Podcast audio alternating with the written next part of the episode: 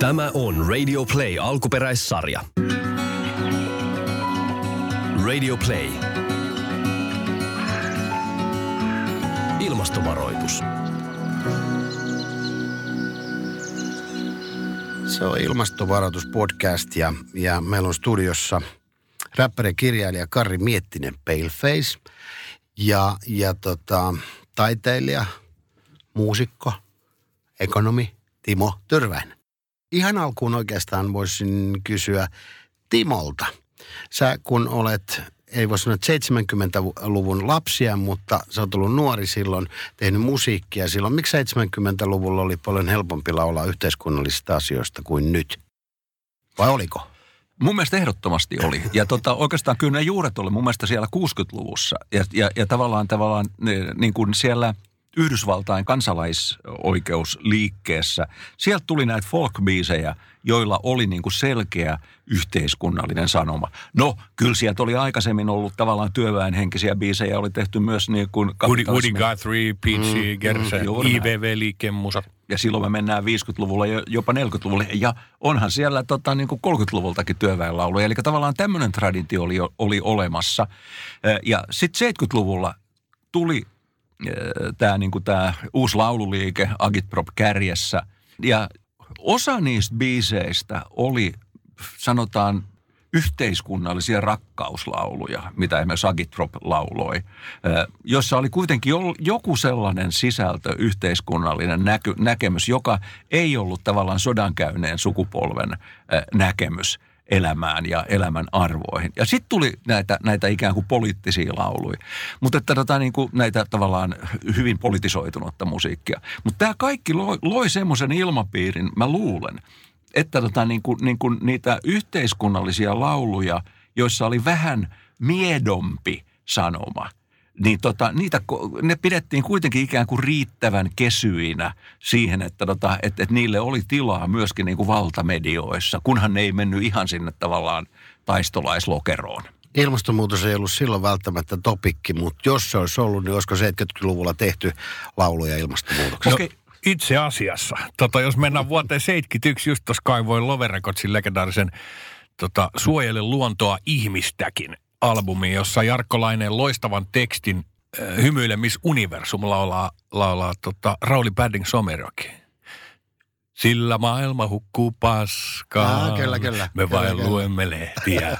Pitäisi nopsaa laulaa rastaan, jos se meinaa ehtiä. Ja tässähän nimenomaan siinä tekstissä on, että tiedemiehet radiossa puhuvat tilastoista, sanovat, että myrkyt tuumii luonnon. Kyllä. Ja siis Joo. tämä koko passiivisuus, että, että, äh, että toti sinä kuin astronautit kyykimme vessanpöntössä. Hartaina me odotamme jonkun vetävän nyöristä.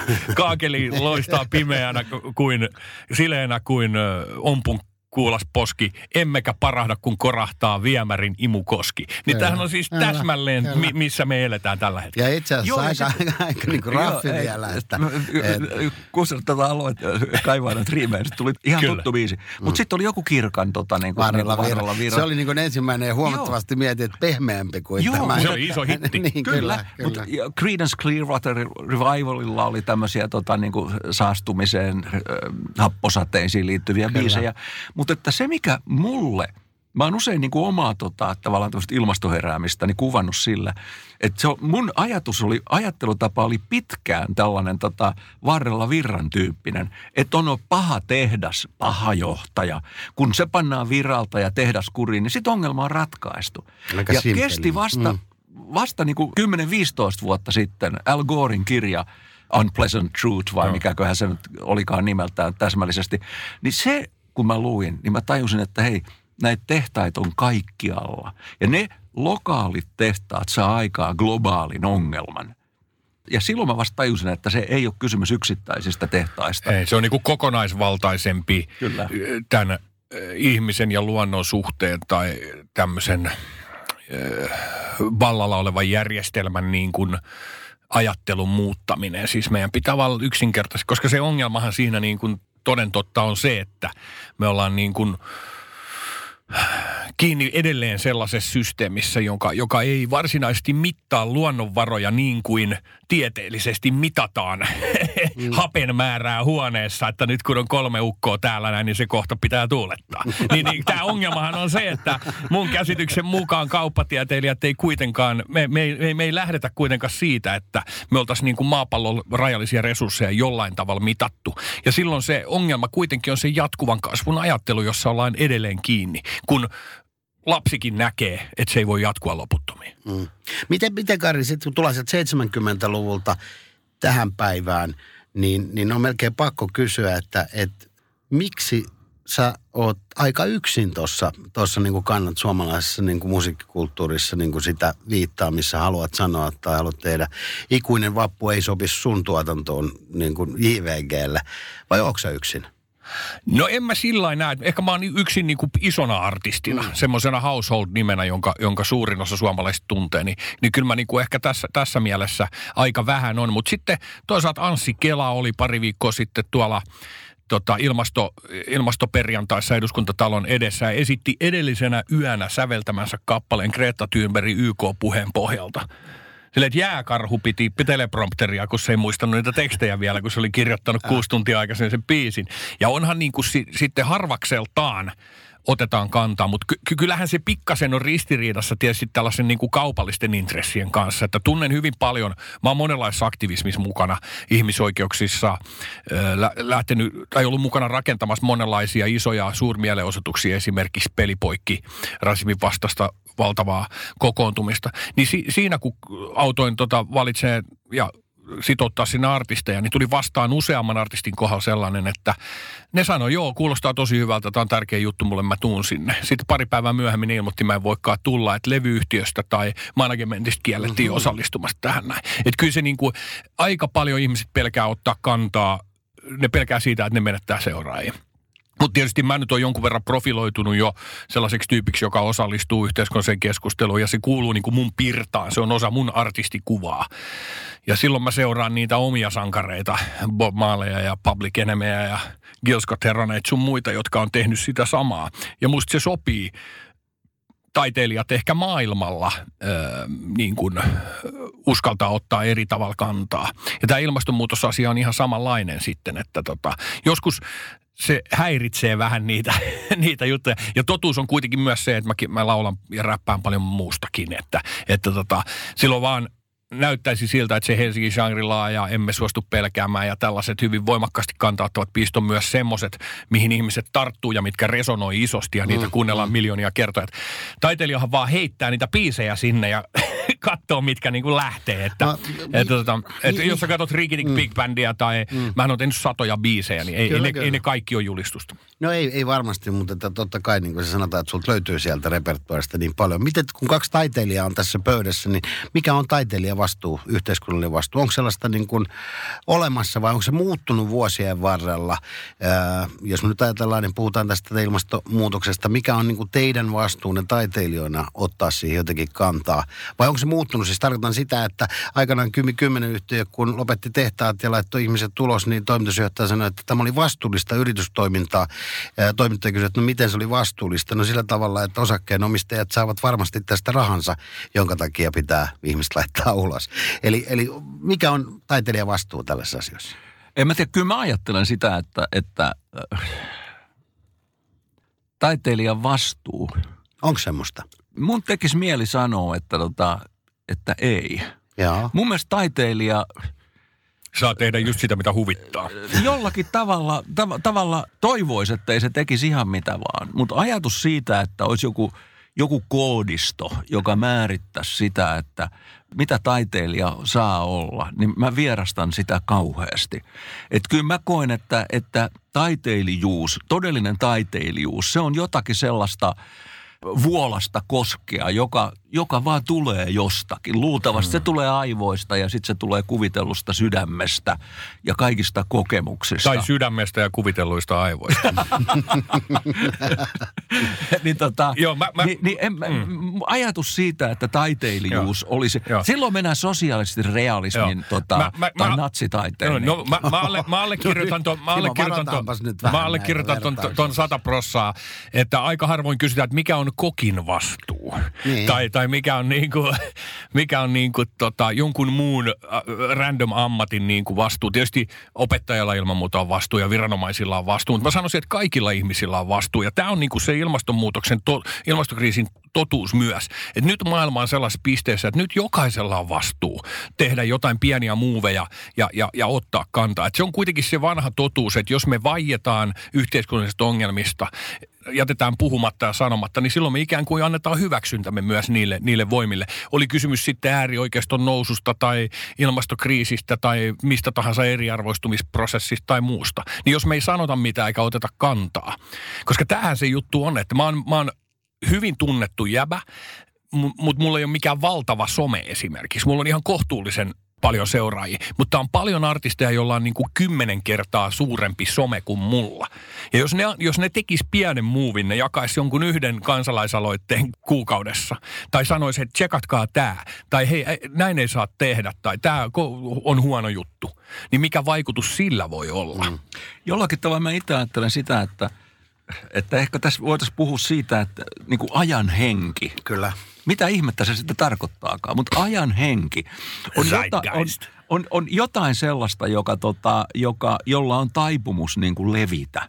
Ja, ja, ja silloin niin kuin ajatus siitä, että äh, tämä ajan henki olisi yhtäkkiä, me siirrytään jostakin huonosta hengestä, äh, joka oli välinpitämätön vaikkapa nyt ilmastonmuutoksen äh, suhteen, mikä tarkoittaa myös kansojen tulevaisuuden äh, suhteen välinpitämätön, niin tota, että et, et sen pitäisi muuttua nyt yhdessä yössä.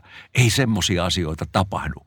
Ö, mutta se, että ajan henki, joskus aikoinaan se oli demokratian nousu, mm. monarkioiden si, sivuuttaminen, työväenliike, työn, työntekijöiden oikeuksien Kyllä. nousu. Nyt se on niin kuin se, että, että, että, että maailman tavallaan globaali kehitys on ajanut siihen, että ihmiskunnan selviytymisen ehto on se, että me otetaan hanskaan tämä ilmastonmuutos. Ja, ja nämä liikehdinnäthän on aina omalla tavallaan suhteessa siihen status quoon. Niillä on aina vastavoima ja siitä syntyy se tasapaino ja balanssi. Tämä on aina ongelma yhteiskunnallisessa keskustelussa, että, että tota, justi on käynyt tällaista keskustelua somessa yhden tyypin kanssa, joka, jonka näkemys on se, että et, et, et, et ainoastaan kapitalismi on pe- tuonut hyviä asioita ja nostanut ihmisiä köyhyydestä ja yksiselitteisesti positiivisia asioita. Mutta sitten mä niinku vähän siinä, että hei, että, että tasapaino syntyy siitä, että, että työväki järjestäytyy suht, että, että niin kuin, omalla tavallaan kapitalismin lähtökohdista, niin ei, ei kapitalistit olleet kiinnostuneita niiden työntekijöiden hengestä tai hygieniasta tai muista, että vaadittiin niin kuin työväenliike, joka, joka järjestäytyi, että me saatiin, tiedätkö, pitää olla kiitollinen, että sulla on esimerkiksi viikonloppu tai että sä saat jäädä sairaslomalle ynnä muuta. Että siitä syntyy tasapainoinen yhteiskunta. Että ei voida lähteä, eikä myöskään toisinpäin. Että ei me voida väittää, että kaikki on työväenliikkeen ansiota, vaan että täytyy olla joku vast, antaa vähän propseja myös vastuulliselle kapitalismille ja siihen, että hyvinvointi kasvaa ja ihmisiä on nostettu, miljardi ihmistä on nostettu niin kuin köyhyydestä. Mutta tämä on niin kuin se, että mikään ei ole mustavalkoista. Ja tämä on niin kuin se ajattelu myös, mikä pitää niin kuin näkee, nähdä myös niin kuin ilmastonmuutos- tai ilmastokriisikeskustelussa, että miten, miten me niin kuin osallistetaan eri, niin kuin perinteisesti vastakkain aseteltuja tahoja niin kuin tässä näin. Nyt, nyt me ollaan niin kusessa, että nyt kaikkien niin kuin pakko nousta poteroista ylös ja tulla niin kuin yhteisen pöydän ääreen ja, ja niin kuin rupeaa ratkaisemaan näitä juttuja. Niin, tässä oikeastaan tulikin jo pitkälle se, että mikä se sun suhde, Kari, on tähän ilmastonmuutokseen. Timon, Timon suhde me tiedetään. Joo, mutta että kyllä mun täytyy tuohon vielä palata tuohon, tota, tähän tavallaan tähän historialliseen viitekehykseen, koska musta se on, se, siitä voi oppia ajattelussa paljon. Että jos me ajatellaan tota, niin kuin kapitalismin öö, nousua, niin sehän lähti, niin kuin voisi sanoa, puhdasoppisena riistotaloutena. No orjakauppa. Et se on niinku se, se kapitalismin, sen varhaisen kap- kapitalismin niinku puhtain muoto Okei, että- hyvät, hypätään mm. teollisuuskapitalismiin tässä Joo. näin. Niin se oli taas tota, niin kuin, tavallaan tämmöinen niin kuin, ö, puhdas tavallaan työväen riistojärjestelmä. Kunnes sitten syntyi se vastavoima, Hmm. alettiin pelätä työväen, työväen nousua. Mm. Ja silloin todettiin, että... Ensin tota... oli vriktiläinen vaihe, jossa tietyt tiedostavat kapitalistit ajatteli, että olisi nyt ihan hyvä, että mun kaikki saatana niin kuin työläiset ei kuole tauteihin. Että yritetään nyt järjestää niille puhdasta vettä ja opetetaan niille niin kuin pitää itsestään huolta. Ja tämähän on kiinnostavaa, että sellainen vaihe oli myös Suomessa. Esimerkiksi Aili Tryg Helenius, joka oli tällainen tota, niin kuin työväen sivistäjä aikanaan, niin tilasi suomalaisille työläisille oman Marseliesin Jean Sibeliukselta. Harva tietää, että parhaiten jääkärin marssista tunnettu Sibelius on säveltänyt myös työväen marssin. Mm. Mutta sitten se asetelma tietysti se muuttui nopeasti ja sitten ryhdyttiin vaatimaan enemmän oikeuksia. Ja sitten tota, niin kuin, niin kuin, niin kuin tavallaan tota, se oli muistaakseni Bismarckin Saksassa, jossa lähdettiin luomaan – ensimmäistä kertaa tota, niin kuin, niin kuin, tämmöistä sosiaaliturvajärjestelmää työväestölle sen jälkeen, kun oli ollut Pariisin kommuuni ja oli valtavat niin kuin, tämmöiset tota, niin kuin, rauhattomuudet, väkivaltaisuudet oli levinnyt tästä työväenriistosta. Ja tavallaan silloin tästä tuli aina tämmöinen, että et, et, et ikään kuin – kapitalismi totesi, että sen etu ei ole se, että työläiset kuolee nälkään. Ei mm. ole etu, että ne on barrikaadeilla. Aina tuli se reaktio. Ja silloin, nyt kun me mennään tähän tämän päivän ilmastokeskusteluun. No nyt mä ymmärrän, mistä analogiaa joo, tässä vähän joo, niin, niin tota, on, on myöskin se, että se mikä tässä luo minulle lohtua, on se, että tämän päivän niin kuin tavallaan tota, kapitalismi, tämän päivän merkittävimmät globaalit yritykset, ne näkee sen, että, että heidän – tulevaisuutensa on riippuvainen siitä, että pystytäänkö tämä ilmastokriisi hanskaamaan. Ne tietää, että ne hävii kaiken, jos katastrofiskenaariot ö, toteutuu. Ja se, toisaalta se myös niin kuin hämärtää tätä asetelmaa. On vaikeampi identifioida Mä luulen, että se oli tota, niin kuin Agitpropin lauluja, oli semmoinen kuin Tunnetko vihollisen. Mm-hmm. Että tavallaan niin kuin nyt niin kuin se, se ei ole enää niin helppo nähdä, että, että yritykset on vihollisia – ja tota, niin kuin, niin kuin me ihmiset ollaan uhreja, vaan osa yrityksistä – on jo siellä eturintamassa ja itse asiassa ne on jopa edellä kuin suuri osa ihmistä ajattel, ajattelussa, että miten pitäisi niin kuin muuttaa järjestelmää. Il, ilman muuta siis yritys, totta kai niin kuin, niin kuin vihreä talous, innovaatiot ja yritys, siis yritysvastuusta on puuttu jo vuosikymmeniä ajan. Se on ilman muuta tärkeää.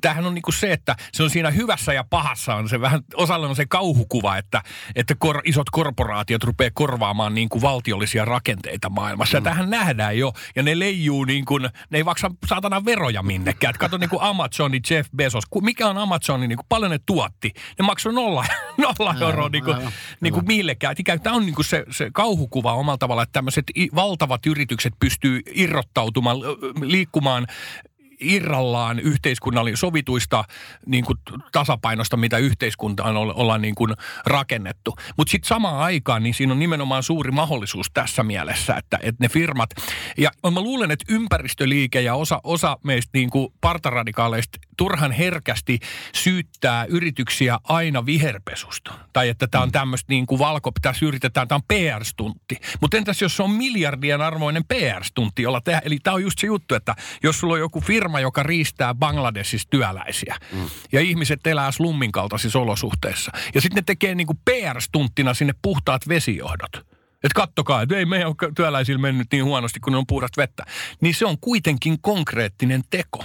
Ja tämä on todella kiinnostava niin tämä uusi talous siinä mielessä, että kun on yritys vasta, on, on firmoja, jotka lähtee siitä, että ne ei voi enää tuottaa puhtaasti voittoa. Tämähän on oikeasti se uusi moderni ajattelu, kapitalismi ajattelu, jonka pitäisi, jota pystyy voimistamaan entisestään. Eli se, että yritys ei voi yksi, lähtökohtaisesti enää, shareholdereiden voitot ei voi olla ainoa motivaatio sille toiminnalle. Niin silloin me päästään kiinni semmoiseen tosi kiinnostavaan asetelmaan, jossa voidaan ruveta niin kuin vaatimaan myös niiltä firmoilta ja antamaan, luomaan sellaista uudenlaista ekosysteemiä, jossa nämä, nämä voidaan tehdä erilaisia sosiaalisia vaikutuksia tota, bisneksellä myös. Tämä on tosi kiinnostavaa. Se on ilman muuta osa tätä ratkaisua. Ja, mm. Mm, ja siis ja, Timo väitän on se, että kuluttaja on periaatteessa se, joka tekee ne ratkaisut, joka vaikuttaa sen firman toimintaan. Tietysti se, että... No se on ilman, näin, niin näinhän se pitäisi olla, mutta me ollaan, se on, ihmisillä on vähän ehkä hämärtynyt se.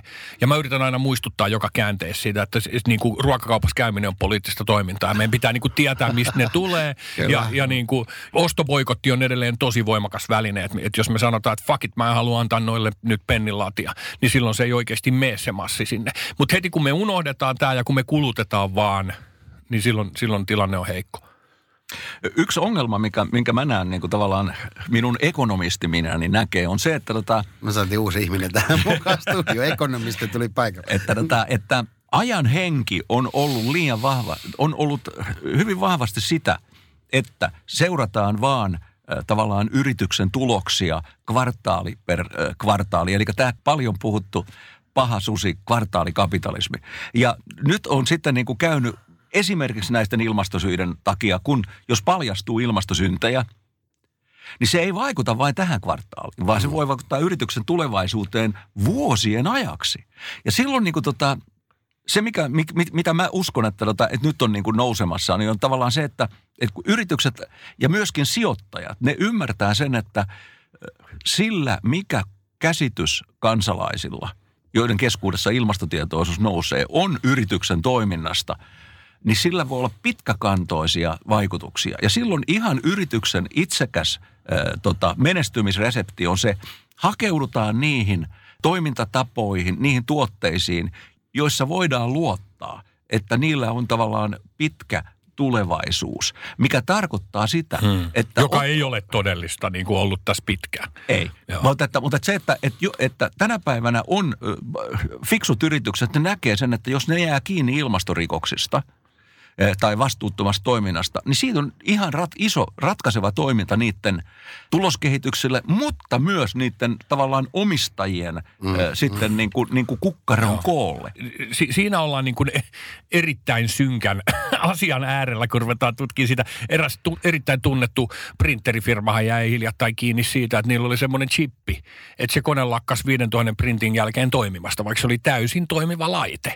Mutta sitten meillä on ihmisiä, jotka osaa korjata sen chipin ja muuta. Että, ja ja niin tää, tämähän on tämä hehkulamppuhuijaus, eli se, että, että ikuinen hehkulampu, ikuisen hehkulampupatenttihan on olemassa ja se, se syntyi heti hyvin nopeasti Edisonin mm-hmm. niin kuin kertakäyttöisen hehkulampun jälkeen, mutta se haluttiin ottaa pois markkinoilta ja joku omistaa sen, jotta me voidaan myydä ihmisille miljoonia ja miljoonia hehkulampuja. Et nyt ollaan siinä niin kuin ytimessä, että on, mikä on, onko joku yritysvastuu tai muuta. Ja tä- täytyy sanoa, että kun näitä on miettinyt silleen oma aikuisikäinen nyt tässä reilu parikymmentä vuotta näitä juttuja. Mä niin kuin aina ajatellut, että mä oon niin kuin on, the, on the right side of history, kun mä oon ollut sillä tavalla kriittinen kulutusyhteiskuntaa kohtaan ja sellaista riistokapitalismia kohtaan, niin onpa ollut kiinnostavan huomata nyt Financial Times, joka te- teki todella rohkean avauksen tässä pari numeroa sitten ja lähti siitä, että meidän pitää resetoida kapitalismia. Suututti valtavan joukon ihmisiä, jotka on silleen, hei, eihän tästä nyt puhuttu mitään.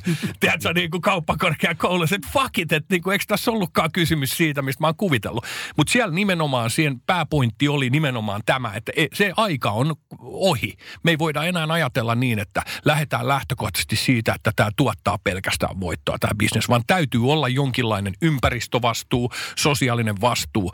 Sen, sen firman on pakko omalla tavallaan antaa jotain takaisin. Siis mä olen sata vakuuttunut siitä, että mitä ilmeisemmäksi on käynyt ja tulee vielä ilmeisemmäksi käymään, että nykymenolla kapitalistinen järjestelmä, markkinatalousjärjestelmä on ajamassa itsensä tuhoon, joka by the way oli Marksin ennust, ennuste, että, että järjestelmä on niin hallitsematon, että se tuhoaa itse itsensä. No hänen, hänen äh, toivekuvansa, monien kauhukuva oli sitten se, niin kuin, että ratkaisu on kommunismi. No, se keskustelu voidaan tässä unohtaa. Mm. Mutta se, että mitä ilmeisemmäksi tulee se, että, tota, että järjestelmä on nykymenolla jat, jatka, äh, tuhoamassa itse itsensä, niin sitä useammat haluavat hypätä pois siitä, siitä ja olla ei osa ongelmaa, vaan osa ratkaisua. Tämä on muodikas sanonta, mutta mun mielestä se on hirveän tärkeä sanonta. Ja koska ne, jotka ovat osa ongelmaa, niiden ongelmat tulevat, jat, niiden päiväkohtaiset vaikeudet tulevat kasvamaan – vuosi vuodelta. Ne, jotka on osa ratkaisuja, niiden menestys tulee koko, aika, koko aika vahvistumaan. Joo, ja tätähän koko ajan niin kuin se kehittyy. Kuitenkin on tämä niin kuin impact investment juttu, mitä mä oon seurannut mielenkiinnolla myös. Eli tämmöinen vaikuttavuusinvestointi maailma, jota ilmeisesti Su- Suomenkin, tota, Su- Suomessakin on yritetty luoda sellaista niin kuin ilmapiiriä, jossa, jossa tota, firmat rohkeammin, ehkä joku mesäätiö, eikö se ole niin kuin aika hyvä esimerkki siitä, tämä Supercellin fyrkalla rahoitettu juttu, jossa on niin kuin sosiaalista vaikutusta haetaan sen firman voitoilla. Tämä on niin kuin just, t- tällä hetkellä on tosi mielenkiintoista niin kuin katsoa, että minkälaisia juttuja. Englannissa on viety tosi pitkälle näitä impact investment-kokeiluja. Siellä mun suosikkijuttu on tämmöinen, siellä tehtiin siis tämmöinen niin kuin pankkiryöstö lainausmerkeissä. Eli semmoiset tota, joukko ihmisiä, siinä on niin kuin ollut talouspolitiikan niin asiantuntijoita tai siis taloustieteilijöitä ja jonkun verran akti, sosiaalisia aktivisteja. Ne rupesi tutkia, kuinka paljon pankeissa on tällaista niin kuin kuollutta rahaa tai siis sellaista rahaa, joka makaa vaan siellä pankeissa, koska ne, niiden va- va- varallisuuden omistajat ovat kuolleet ja siirtyneet niin kuin ajasta ikuisuuteen, ei ole ollut, niin, eli ole, ei ole perillisiä. Mm. Tämmöistä fyrkkaahan on joka paikassa, varmasti Suomessakin. Sitten ne rupesi tutkimaan, millä tavalla sen fyrkan pystyisi saamaan yleishyödylliseen käyttöön. Ja sieltä syntyi sitten semmoinen säätiö, mikähän se nyt One Big Foundation tai One Big Fund tai jotain ne loi siitä. Mutta se vaati niin kuin lobbausta poliitikkojen kanssa, että, että miten tämmöinen mekanismi tehdään, että mi, mi, mitä tar- minkälaisia päätöksiä tarvitaan, että me voidaan ottaa tuommoisia varoja, jotka vaan istuu omalla tavallaan jossain tileillä. Ja sitten niillä on tehty todella mielenkiintoisia juttuja. Ja tämä on niin kuin ilman muuta tota kiinnostava niin kuin näkökulma. Ja si, siinä, niin kuin, kuten mä aikaisemmin niin kuin sanoin, niin meidän pitää omalla tavallaan myös täällä mun päädyssä omalla tavallaan vähän tsekkaa omia asenteitamme, eikä heti hyökätä ikään kuin suurpääoman tai, tai firmojen tämmöisiä yrityksiä omalla tavallaan luoda tämmöistä yhteiskuntavastuullisempaa bisnestä, niin ettei me heti hyökätä sitä kohtaan, hei, no yrittää vaan niinku, toi on PR-movie, fuck that, niinku, että, niinku, eikö niin? Siis tämäkin on yksi asia, kun sanot PR-movie. Niin. mun on vaikea ajatella, että, että, että, että, että sellaiset yritysjohtajat, jotka niin kuin lähtee siitä, että nyt mulla on tämmöinen joku sosiaalinen tai ilmasto-ohjelma, jota mä nyt toteutan nyt sitten tota omistajien rahoilla, että se saisi kauan istua pallillaan. Mutta se, mikä tässä on mun mielestä se valtava muutos, on se, mm. että nyt tänä päivänä yritysjohtaja, joka sanoo, niin kuin, että ei mua kiinnosta ilmastonmuutos, ei, ei, ei, se ei vaikuta meihin niin kyllä mä väitän, että, että useimmat omistajat, useimmat sijoittajat sanoo, että hei, uskoks mä tota Jeppeä? Joo, ei, että tota, mä, ei, ei, mene, ei mene läpi. Ja silloin niin kuin yritysten pitää ajatella. Joo. Ja tämä on niin kuin se yksi, mikä, mikä, mikä lisää mun uskoa siihen, että tämäkin ongelma mm. Ratkaista, niin kuin Esko Valtaoja usein sanoo, niin kuin, että näissä meidän jutuissa, että tota, myrskyvaroituksen tilaisuuksissa ja näissä sarjan jaksoissa, että maailman loppu on perutettu monta kertaa aikaisemminkin. Niin, mä odotan maailman alkua, että, siis niin kuin, että me päästäisiin jonkin, että just tämä, että unohda kuntauudistus, me tarvitaan ihmiskuntauudistus. Että niin kuin, ja se, sen kautta me päästään. Että tämä on just se, se sille, että monet asiat eivät olekaan niin kuin me ollaan kuviteltu niiden olevan. Että just tämä asia esimerkiksi, että, että tota, on perinteisesti ajatellaan, että yhteiskunnassa on niin kuin kahdenlaisia toimijoita. On niitä, se bisnestä, raakaa bisnes, joka tuottaa voittoa. Ja sitten on niin kuin järjestöjä jotka, tai firmoja, jotka perustuu niin kuin hyvän tekeväisyyteen. Mutta se, se ei olekaan enää tällainen, nyt niin kuin syntyy harmaa vyöhyke. Ja se on niin kuin, nämä, nämä on osa, osa tosi tärkeitä vastauksia tässä ja, ja, ja, ja myöskin se, että, että yritys, se tuottaa voittoa vain, jos se saa myytyä, myytyä tota, niin kuin, niin kuin tuottajansa, jos niillä on, tuotteilla on markkinat. Mm. Ja melkein kaikkien markkinaketjujen päässä on kuluttaja.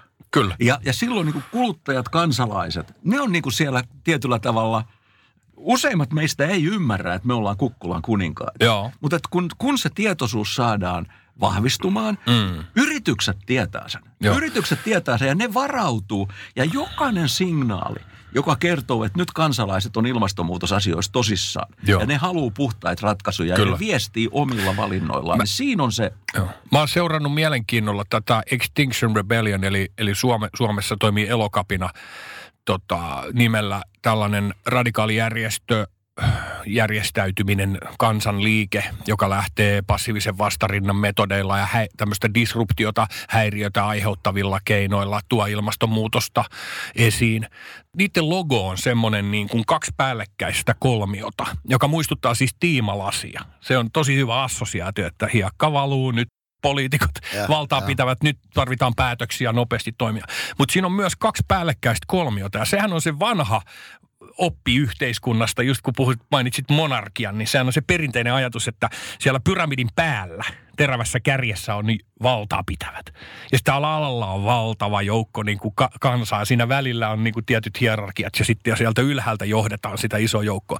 Mutta sitten se on myös niin kuin siinä samassa logossa myös ylösalaisin. Et se sama kolmio on toisin päin. Mm, mm. Ja sehän on just tämä, mitä sä sanoit. Että itse asiassa se valtava joukko ihmisiä – voikin luoda sitä painetta ja tehdä, asettaa, vaatia niin kuin muutosta. Ja sitten se on niin kuin, kohdistuu sinne niin kuin suippoon kärkeen ikään kuin niihin valtaa pitäviin. Että näin mä haluaisin ajatella. Ja se, se myös niin kuin, se ajattelu pitää muuttaa myös siinä mielessä, että aina puhutaan tästä, että, että, että ei kun kapitalismi on tällaista tai tämä järjestelmä on tällainen tai meidän kulttuuri on tällainen. Mutta siis me, meidän kulttuuri ei määrittele, minkälaisia me ollaan, vaan me, me määritellään, minkälaisia meidän kulttuuri, minkälainen meidän kulttuuri on. Ja se on niin kuin se, mistä pitäisi kaikessa lähteä liikkeelle. Et nyt pystytään tässä ajassa luomaan oikeasti todella kiinnostavaa uutta ilmapiiriä, yhteiskuntaa, jossa ei oikeasti syrjitä ketään ja yhteiskunta, joka palauttaa ikään kuin, niin kuin vastuuta ja semmoista omanarvon tuntoa tai ö, uskoa ihmisille siinä, että mun valinnoilla on merkitystä. Että sillä on merkitystä, mitä mä syön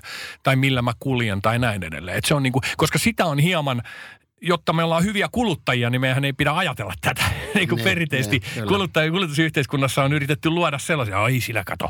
Ja sitten tähän on vanha Chomskin totuus myös, että kun me pelätään riittävästi asioita, kasvotonta raiskaajaa metsässä tai, tai maahanmuuttajaa tai jotakin hirvittävää rikollisuutta, niin silloin me ollaan hyviä kuluttajia. Silloin me mennään myös ja ostetaan ruokakassit täyteen ja ostetaan asioita ja mennään himaan ja laitetaan ovi lukko. tota, äh, melkein puolet suomalaisista on sitä mieltä, että ilmastonmuutoksen vaikutuksia liioitellaan. Eli näin, näin sy- suuri ryhmä on, on, on kieltää jollain tavalla sen tieteen ja tiedon, mitä, mitä jaetaan.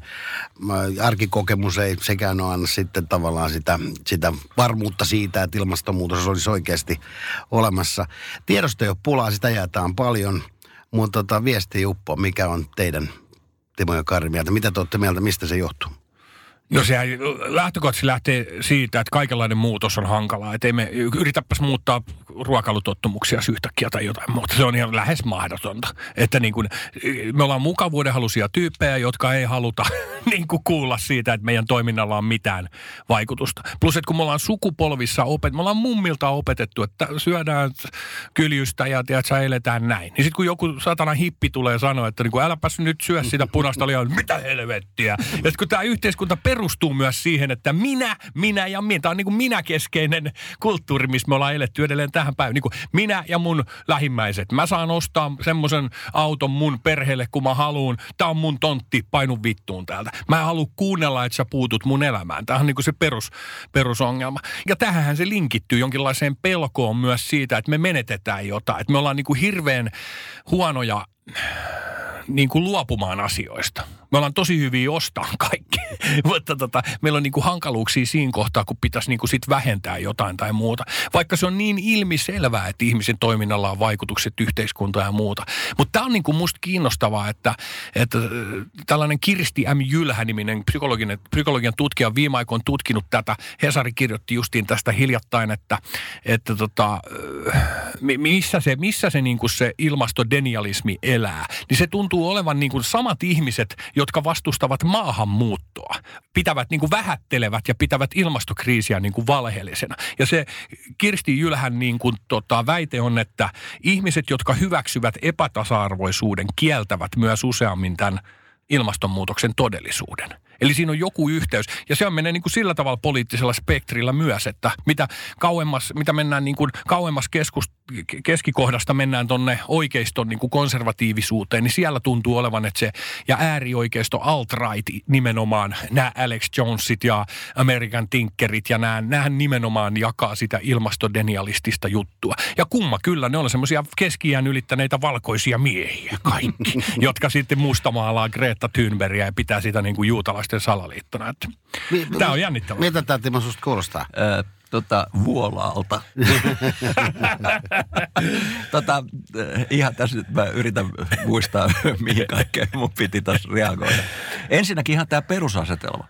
Niin jos tänä päivänä 46 prosenttia suomalaisista on sitä mieltä, että tässä Helsingin Sanomien kyselyssä, että, tota, niin kuin, että ilmastonmuutokseen pitää, Suomen pitäisi olla edelläkävijä tämän ratkaisemisessa. 45 prosenttia, eli käytännössä sama määrä on sitä mieltä, että ilmastoriskejä liiotellaan.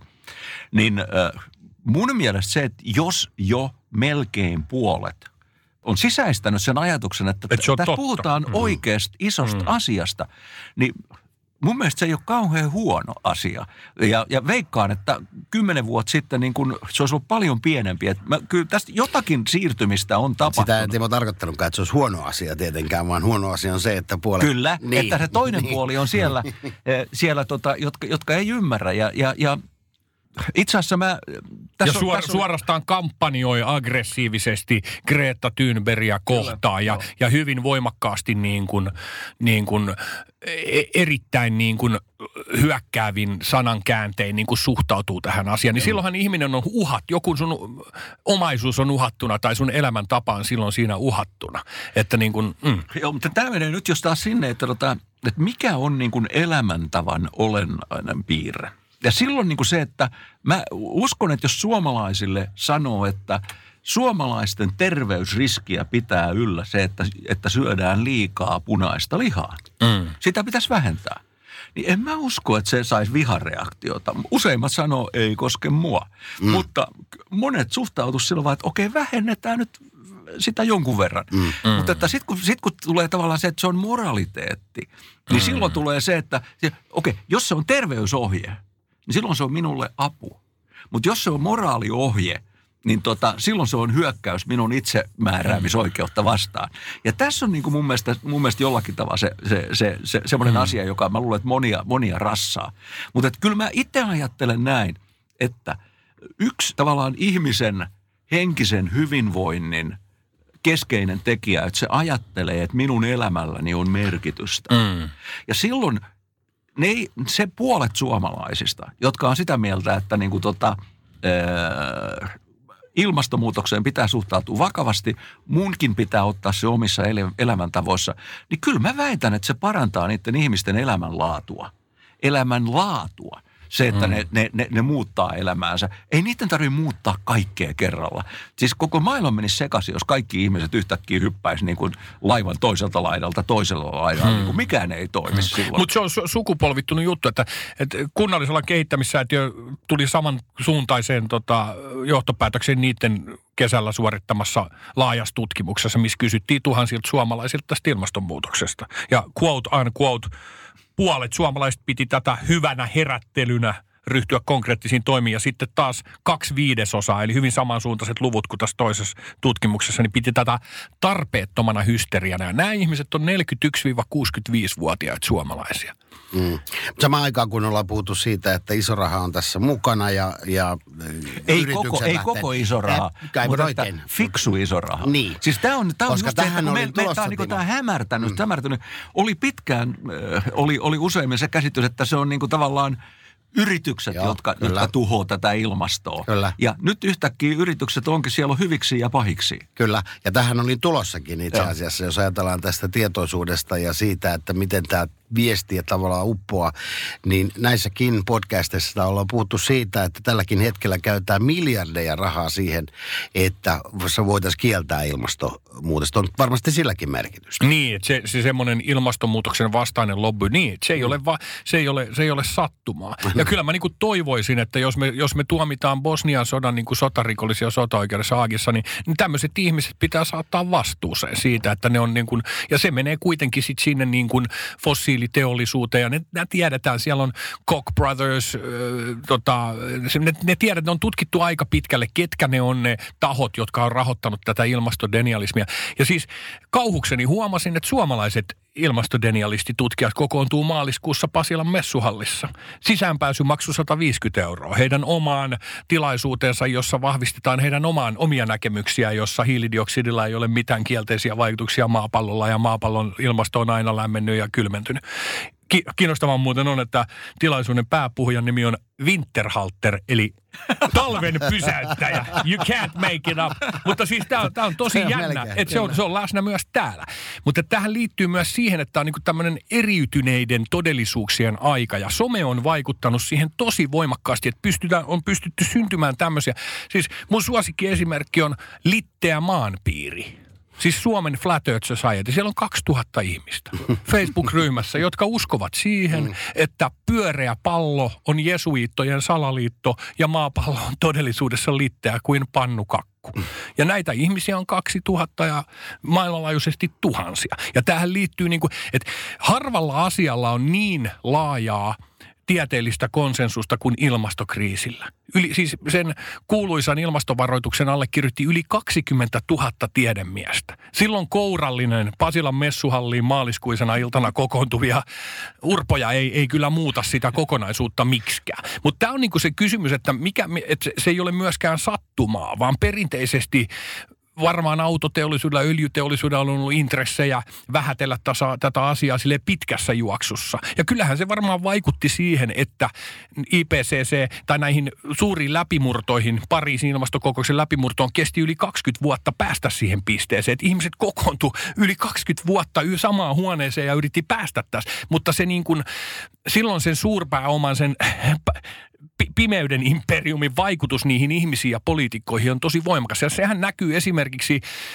kapitalismin kultamaassa Amerikassa. Että kun jos sä katsot kongressin ja sen, minkä takia siellä ei mene järkevät lait läpi, minkä takia kun siellä jat- jatkuvasti tapahtuu joukkoampumisia, minkä takia aseita ei pystytä kieltämään, on se, että kaikki ne saatanan poliitikot on niiden aselobbyn niin kuin taskussa. Ne on maksettuja miehiä. Näin ra- rajua ei ole missään muualla maailmassa. Mutta demokratia ei toteudu Amerikassa sen takia, että siellä maksetaan ihmiset hiljaiseksi. Ja tämä on, niin on laajempi, se on, se on ehkä jäämässä hieman taakse ja mä, mä luulen, että tämä tieteen laaja konsensus tästä ilmastokriisistä on koko ajan viemässä tätä oikeaan suuntaan. Mutta siitä huolimatta joka päivä mä kohtaan niitä sitä, sitä ajattelua. Jopa niin kuin suhteellisen lähellä mun omaa lähipiiriä on sellaisia ihmisiä, jotka sanoo, että tämä ei pidä paikkaansa. Tämä on viherpiipertäjien salaliitto tai jotkut ajattelevat, että tämä on kapitalistien salaliitto, jossa he yrittävät omalla tavallaan siirtää tul- tulouttamista niin kuin omia, omaa hyötyään tiettyyn sektoriin, että, että luomalla tämmöisen jutun ja pakottamalla niin kuin vanhaa teollisuutta vek ja luomalla uudenlaista niin kuin maisemaa, niin sitten saadaan ja monenlaisia niin kuin älyttömiä syitä. Mutta tämä on niin kuin tosi, tosi jännä, että suurena sanan, sananvapauden, sanan mielipiteen ja ilmaisuvapauden kannattajana myös, niin se on vähän ongelmallista suhteessa just nimenomaan vaikka äärioikeiston nousuun tai tähän ilmastodenialismiin, niin kyllä meidän pitää luoda sellainen yhteiskunta ja sellaiset olosuhteet, jossa kaikkien mielipiteitä kuunnellaan. Ja se toteutuu todella hyvin tässä ajassa. Mielipiteen vapaus ei ole toteutunut koskaan paremmin kuin nyt tässä ajassa somen kautta. Ja kaikkein huvittavinta on se, että ne ihmiset, jotka käyttää sitä ilmaisuvapautta kaikkein eniten väärin, ovat myös samoja henkilöitä, jotka väittävät, että heidän mielipiteitään ei sallita täällä. Oletteko kiinnittänyt huomiota? Että nämä samat tyypit, jotka pääsee joka päivä toitottaa niiden mielipiteitä, sanoo, mä täällä ei saa ajat, Suomessa ei saa sanoa mitä ajattelee ja mä, mun kukaan niinku valtamedia yrittää, fuck it, vittu justhan me kuunnellaan tota sun saatanan toitotusta, että juo kahvit välillä. Hei, mun pitää sanoa tuosta, kun puhutaan niin kuin esimerkiksi Yhdysvalloista ja, ja niiden politiikasta, niin sehän mikä mun mielestä kertoo just tämän, tämän tavalla tästä, tästä ajan murroksen mm. niin isosta voimasta on se, että useamman vuoden ajan Yhdysvaltain tämmöiset hiili, hiilidioksidipäästöt, ne ovat jatkuvasti vähentyneet. Ja ne on laskevalla trendillä. Samanaikaisesti, kun keskushallinto, presidentti ö, ilmoittaa, että tämmöistä asiaa ei olekaan. Eli siellä osavaltiotasolla, yritystasolla tapahtuu todella paljon. Ihmiset edelleen, joo.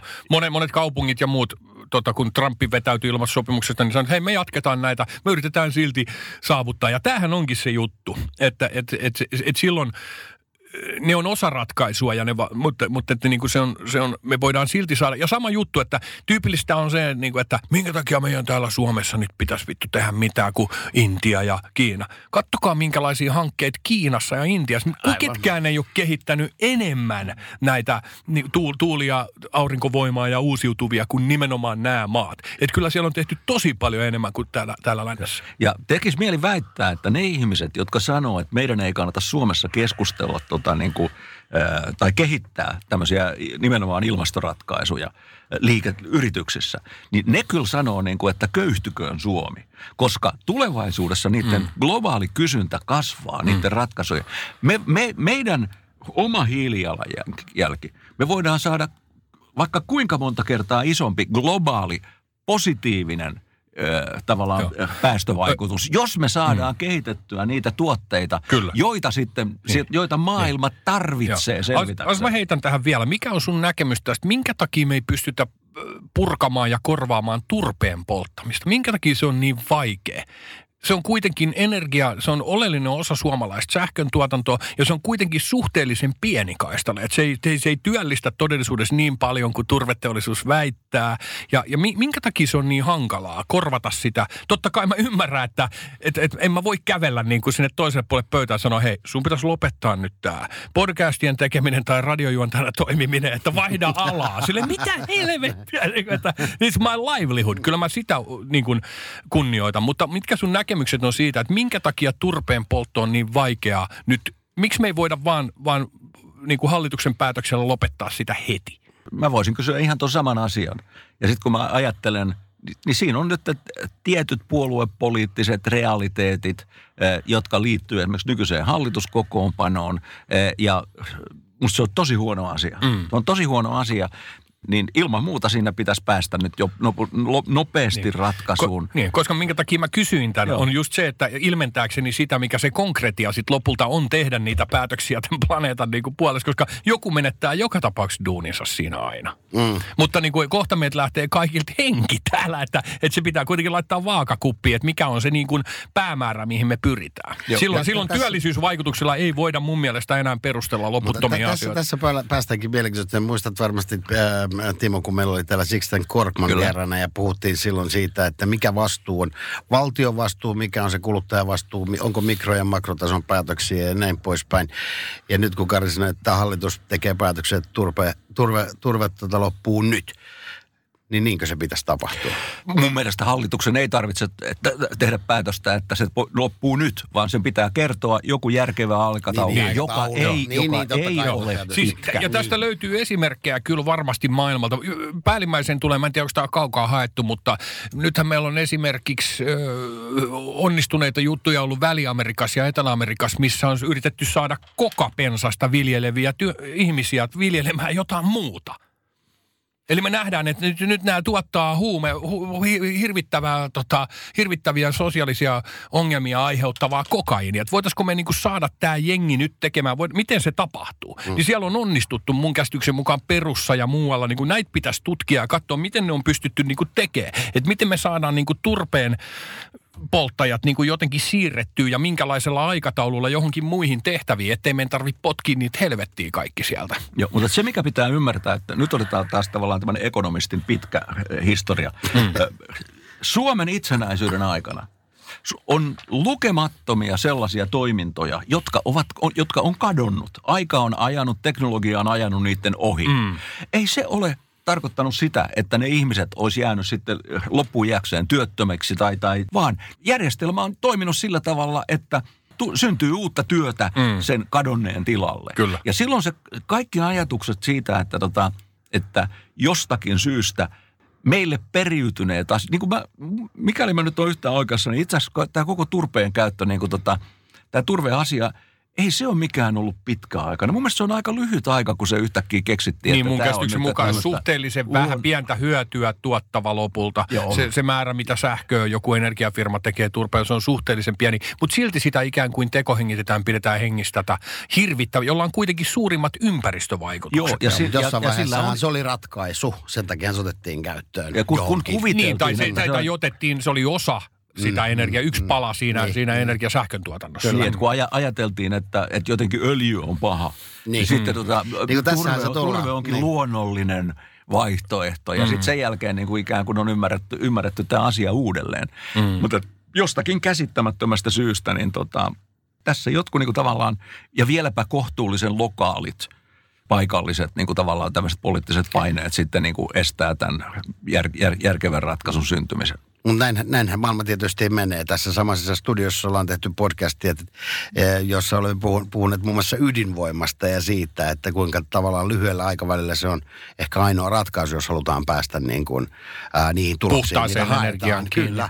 Mm. Ja, ja kyllä me meistä me varmaan jokainen muistaa vielä kuitenkin ne ydinvoimavastaiset mielenosoitukset ja kaikki se, mitä... Niin ja ehkä jopa niin Tchernobylin ydinvoima niin, oikein, tai, joku, tai joku, esimerkiksi tuon Fukushiman niin, tai joku, joku kolmisilmäisen kalan. Niin, mutta tässä tullaan juuri siihen, mm. että maailma muuttuu ja tavallaan niin. tietysti pyritään niin, mutta se, se, on, se on totta, että kyllä meidän pitää pystyä updateamaan meidän pelkojakin ja muuta. Että se on niin kuin jatkuva, pakko niin kuin check yourself before you wreck yourself. Ja sen, sen takia se va, fa, fakta, fa, ja sen takia se on niin ongelmallinen aika. Jotkut kutsuu tätä niin kuin totuuden jälkeiseksi ajaksi, jossa, jossa ihmisen henkilökohtainen mielipide on arvokkaampi kuin mikään todellinen fakta.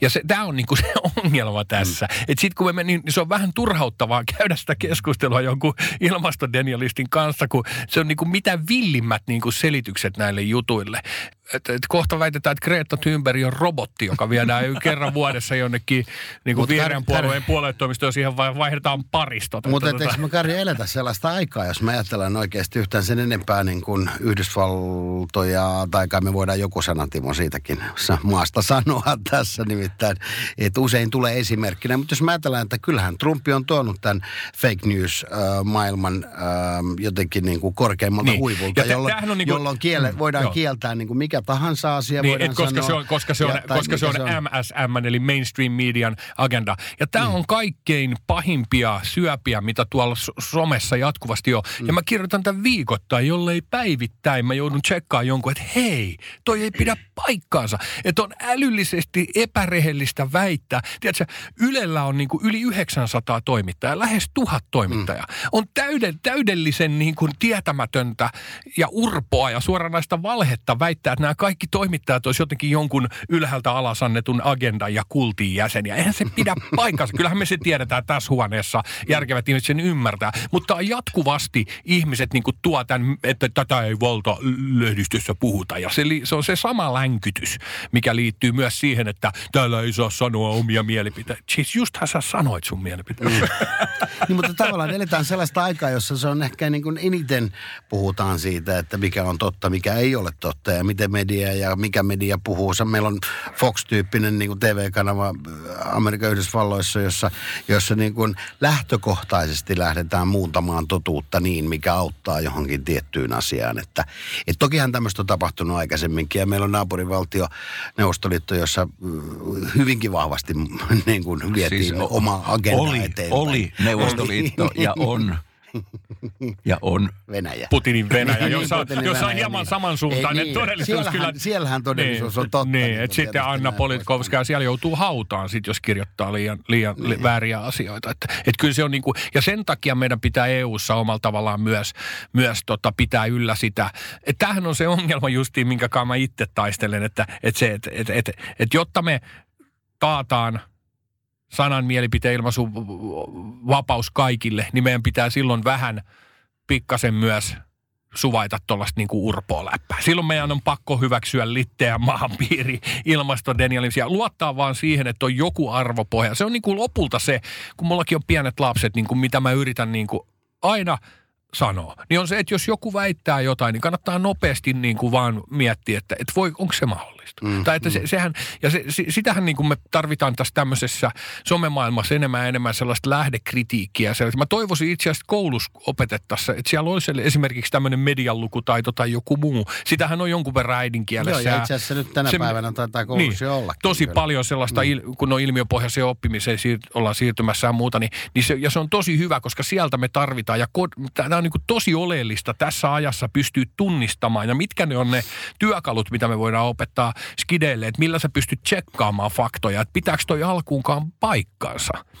Mutta että se on se ongelma tässä, että ei synny mitään todellista dialogia, kun niin kuin toinen osapuoli sanoo, että ei, että, että, että mainstream media, että fake news ei pidä paikkaansa. että niin kuin, että tämä on se ongelma sitten, että päästä, päästä eteenpäin. Mutta ehkä se on pienenevä joukko kuitenkin, jotka on niin kuin jumissa tuollaisessa salaliittoteoriassa.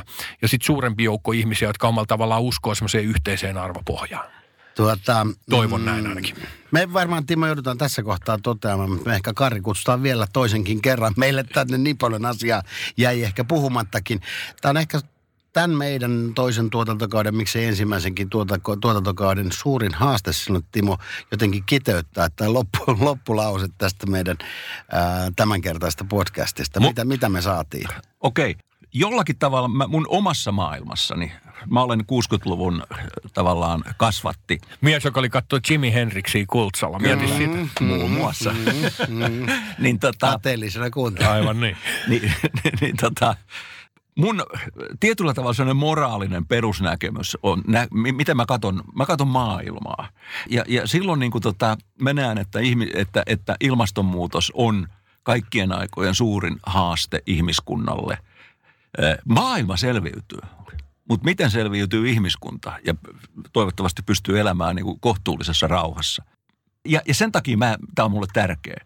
Mutta sitten mä kysyn sitä että itseltäni, että hei, miten se vaikuttaa meidän pieneen Suomeen, meidän pieneen mun lähipiiriin ja näin.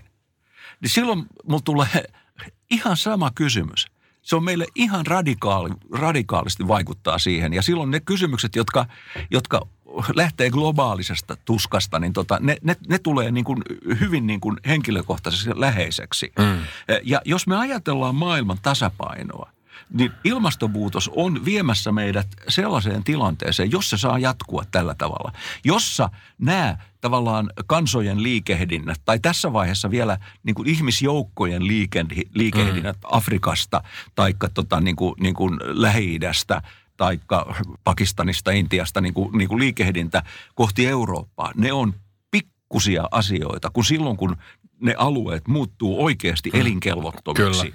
Ja, ja, ja silloin niin kuin tavallaan se, se koko se elämänmuoto, jota me pidetään niin kuin arvokkaana ja jota, jota minun moraliteetissa, minä toivoisin, että niin kuin tämän päivän maailman köyhät pääsis osalliseksi siitä samasta tai edes niin kuin siitä, missä me elettiin 50 vuotta sitten, 30 vuotta sitten, niin koko tämä homma vaarantuu. Mm. Ja, ja silloin siinä on tämä, tämä, tämä kysymys siitä, että me Suomessa – jos mä, jos mä ajattelen omien toivottavasti tulevien lasten lasten äh, Suomea, niin mä toivoisin, että se olisi kuitenkin metsäinen Suomi, jossa mm. äh, on puhtaita järviä ja näin poispäin. Mutta jos täällä on yhtäkkiä 100-150 miljoonaa pakolaista ympäri maailmaa, ja se ei johdu siitä, että ne olisivat pahoja ihmisiä, vaan siitä, että tämä meidän, meidän koko elämänmuoto muuttuu, muuttuu radikaalisti. Ja siinä se yhdistyy, että hei, sekä tietyllä tavalla tämmöinen oma, ehkä perhekohtainen, sukukohtainen mm. toive tulevaisuudesta, mm. niin se yhtyy itse asiassa siihen, että, tota, että mun jollakin tavalla tämmöinen teoreettinen äh, ihmisarvoon, äh, yleiseen hyvään liittyvä globaalin ajatus. Mm. Mun mielestä ne molemmat johtaa ihan saman tapaiseen ajatteluun, joka on se, että meidän on pakko ja myöskin meidän viisasta viisasta, viisasta ratkaista tämä ongelma jotenkin, ettei tämä mene pahimman kautta. Jos tota, mutta tämähän se just on omalla tavalla, että vaikka niin kuin heinäkuu 2018 oli, oli kaikkialla maailmassa kuumempi kuin koskaan. Ja se näkyy myös kiistämättömillä tavoilla täällä lännessä, hyvinvoivassa lännessä meidän elämässä. Niin silti se näkyy vielä suhteellisen pieninä asioina, säilmiönä. Eli ne ihmiset, jotka maksaa nyt tällä hetkellä sitä pahinta hintaa siitä ilmastokriisistä ja ilmastonmuutoksesta Mekongin suistolla, jossa ei tule lainkaan satoa, siis mistä miljoonat ihmiset syö, niin siellä on ollut vuosia, että siellä on niin pahat kuivuudet, että sieltä ei tuu mitään. Tai toinen paikka, jossa on niin suuret tulvat, että ei saa ruokaa. Ja, ja niin kuin ne on kolmannessa maailmassa, ne on kaukana täältä ne ihmiset, jotka nyt kärsii siitä kaikkein kovimmalla tavalla. Niin silloin meidän kermaperseiden on helppo makaa sohvalla ja sanoa, ei pidä paikkaansa. että tämähän on nimenomaan se juttu, että me ei nähdä sitä vielä. Ja, toi on niin kuin, ja se, että se ilmastonmuutos näkyy myös niin kuin yllättävinä asioina. Mm. Että tiedätkö, malaria alkaa olemaan välimerellä pikkuhiljaa, trooppiset taudit nousee pikkuhiljaa Eurooppaan. Me ei tiedetä sitä, milloin, minkälaisia vaikutuksia tästä on, jos kolera, punatauti alkaa leviää Keski-Euroopassa. Sitten se voi olla tämmöinen juttu kuin mäntypistiäinen, joka perinteisesti on lauhkeessa ilmastossa tietyskohtaa, niin nyt kun ilmasto muuttuu, niin se siirtyykin pohjoisempaa ja pohjoisempaa, jossa sille ei ole luonnollisia vihollisia. Silloin esimerkiksi British Columbiassa kokonaiset metsäalueet kuolee pystyyn, kun se ensimmäinen hyönteinen pääsee sinne sinne. Että tämä on niin kuin, se näkyy niin monilla eri tavoilla, mutta ihmisten ajattelu on niin rajallista, että ne vaan ajattelee, kun eikö se ole ihan kiva, että täällä hangoskin kasvaisi palmuja? Että eikö se ole ihan jees, että tulisi mm. niin kuin lämpimämmät kesät? Kun ei ymmärretä, että se ilmaston lämpeneminen on siitä harhaanjohtava, että ei käsitetä siitä niitä valtavia niin kuin, ilmastovaikutuksia. Tämä on just huvittavaa suhteessa Trumpiin, että, että tota, samaan aikaan kun se kieltää tämän ongelman olemassaolon, niin valtava joukko hurrikaaneja tiheämmin kuin koskaan puskee Atlantilta suoraan kohti sitä Mar-a-Lagoon mm. Trumpin kesäasuntoa ja siellä. Sitä kautta, niin tietysti henkilökohtaisiin asioihin mennään, niin sanoisin Trumpin näkökulmasta, kun niin, niin, kun vastasit, kun sen oma, oma, oma asunto on uhattu. niin, mut niin. mut, Kuten hän sanoi viime, viime talvena Floridassa, kun tuli lunta ja oli äh, vähän kylmempi, itse asiassa muutama sitten pakkasta, niin silloin Trump sanoi, että missä se ilmastonmuutos on, kun sitä tarvitaan. Eipä ole näkynyt.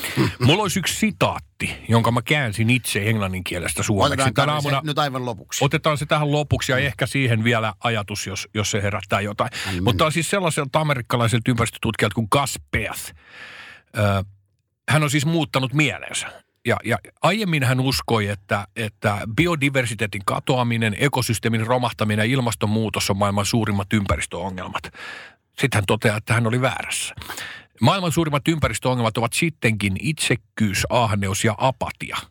Ja jotta voimme tehdä niille jotain, tarvitsemme kokonaisvaltaisen kulttuurisen ja spirituaalisen transformaatio. Ja meillä tiedemiehillä ei ole hajuakaan siitä, kuinka se tehdään.